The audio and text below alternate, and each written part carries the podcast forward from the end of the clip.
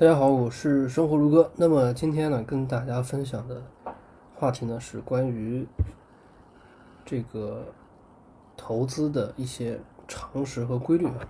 题目呢就是从常识和规律啊思考投资的基本方向。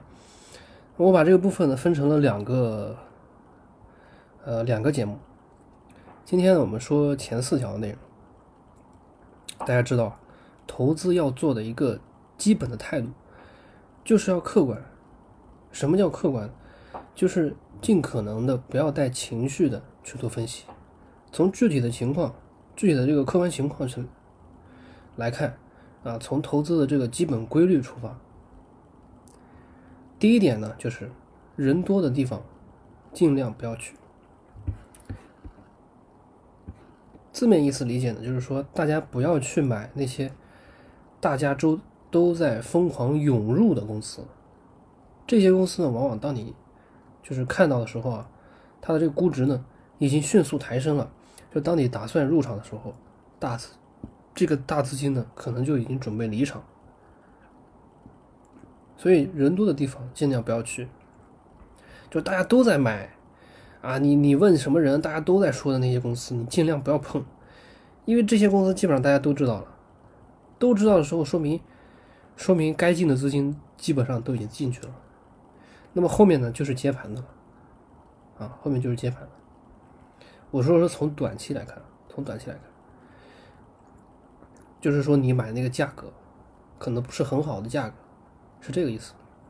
第二个呢，就是尽量不要去碰自己看不懂的公司，看不懂很明显的一个问题，就是你可以问自己，就如果这家公司我现在要全部买下来。这个价格，我是否愿意买？我是否愿意买？这是一个标准。看不懂的标准还有很多，比如说，你连自己，你连最基本的这个公司是做什么的都不知道，你也不知道公司的优势是什么，你也不知道公司的财务情况，等等。就好像大家去了解一个人，啊，你可以了解这个人是做什么工作的，家庭情况是什么，学历怎么样，有什么样的兴趣爱好。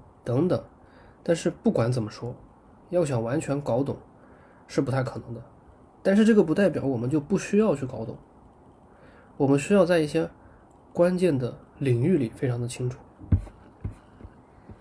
第三点呢，就是要保持安全边际。那么前两年呢，呃，这个市场上啊，经常有一些人叫嚣说，啊，买入好公司，终身持有就可以了。其实呢，我个人认为。这个和中国的具体国情是不相符合的。在中国市场上，持续保持竞争优势的公司其实很少。我们中国的这个经济发展速度很快，产业变革的速度也很快。那么在这种情况下呢，最好的策略应该说是在相应的产业的高速发展阶段，买入正在处于高速发展期的这个行业的好公司，在行业衰退期卖出，然后呢？在又一个高速发展阶段，啊，你去买一个相应的优秀公司，然后呢，在行业的衰退期卖出，这个才是我认为是这个适合中国具体国情的做法。大家知道啊，在美国，其实核心优秀公司其实就那么几个，美国它是允许垄断的，而且各个行业都可以涉及，几百年的国家发展，核心公司到今天也不过。就是那么几个，所以他们的竞争优势可以持续积累，形成一个全一种全方位多层次的优势。那么在这种环境下，投资的逻辑又是不同的。再说了，美国的资本市场和中国的资本市场各个方面本身就是不同的，不管是功能定位、对投资者的保护等，在这种情况下，注定啊，投资的方法逻辑也是要具体情况具体分析的，就是生搬硬套所谓的。啊，买入一个优秀公司，然后不用管什么估值啊和国家经济发展的具体阶段，我觉得是要吃大亏的。这个是第三点。第四点呢，就是投资的仓位管理也十分重要。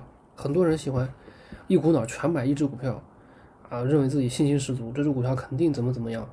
这个做法呢，其实是相当危险的做法。我时常就对自己说，就算我对这只股票十分看好。那你绝对不能超过百分之五十的仓位，就是你再看好、再看好、再看好，你也绝对不能超过，因为人他是很容易过度乐观，而且又很容易过度悲观的。所以呢，大家绝对不要认为啊自己天下无敌啊，感觉自己分析了已经非常非常充分了。在这种情况下，你也绝对不能超过总仓位的这个，我认为啊，尽量不要超过百分之五十。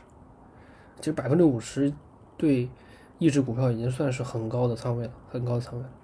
但是同时呢，我们也不要买很多的股票啊，很多人买那个股票总是一买一买那个几十只啊，二十二三十只那种，都这不就和买基金是一样的功能吗？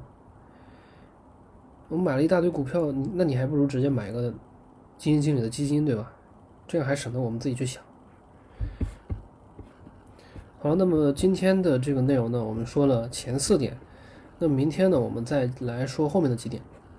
好，那么今天的这个内容呢，咱们就讲到这里。